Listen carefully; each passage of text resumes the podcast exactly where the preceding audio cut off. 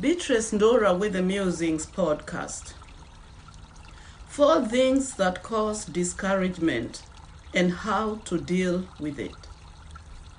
All human beings, we encounter discouragement. Maybe as you listen to this podcast, you are discouraged. A while ago, I was very discouraged and felt like giving up. No matter how much my husband tried to encourage me, I was not receptive. And I was convicted by the word of God that I should not give in to discouragement. And I started speaking back to my discouragement. Why are you crushing you? I deny you the power to crush me. I choose to fight you and I choose to stand firm in the word of God. Here are some lessons I have learned when it comes to battering discouragement. One, burn out. You are vulnerable to discouragement when you are physically, mentally, or emotionally burned out. Your defense mechanism is compromised. This might happen when you are when you are handling a difficult project or during a period of crisis in your personal life and you are tired. Two, frustration. Sometimes you procrastinate and the deadline when the project needs to be finished approaches. When you come face to face with the deadline, you become helpless and frustrated. Three, failure. You planned very well on implementing your goals, or you planned for an event. The people you were expecting to come and support you did not show up. It's most likely the self pity kicks you hard, and you might be tempted to shift blame on others which unknowingly invites discouragement and a cocktail of negative emotions whose goal is to crush you. Four, fear. Fear is the monster behind discouragement. Fear attacks you with doubts, confusion, second guessing, your abilities, and the list can go on. But I would like to encourage you with the Word of God. God knows everything. And when He anointed Joshua to take over from Moses, He knew that Joshua will encounter many discouragement.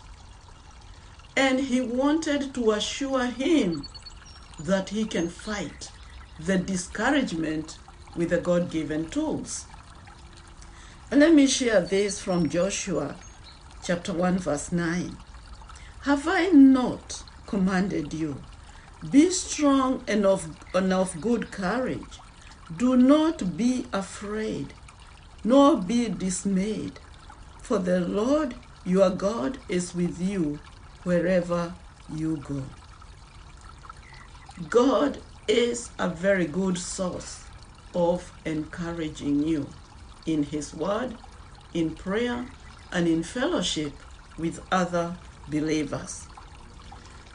How to handle discouragement? Number one,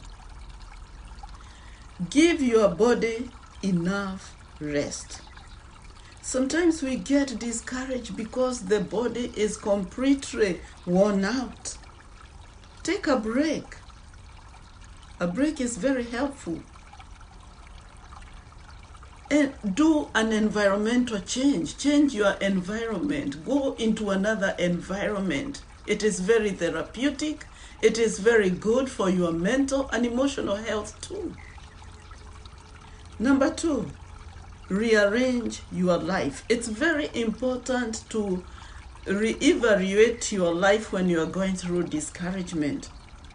What is not going right and what is not connecting? Turn things around and you will see a difference. Number three, seek God's help. God will show you how to deal with it. God will give you His ideas, insights, concepts, and even new energy.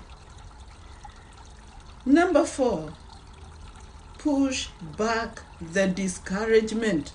If you sit down or just go to bed and cover yourself, you are giving it more energy to keep on destroying you. It will suck your mental energy, your spiritual energy, your emotional energy, and even your physical energy. Talk to it. I, uh, let me assure you, it can hear you. Discouragement, I'm not giving you an opportunity to mess up with my day. I am not giving you an opportunity to crush me. I choose to rise up against you and fight you. I am stepping out of this bed.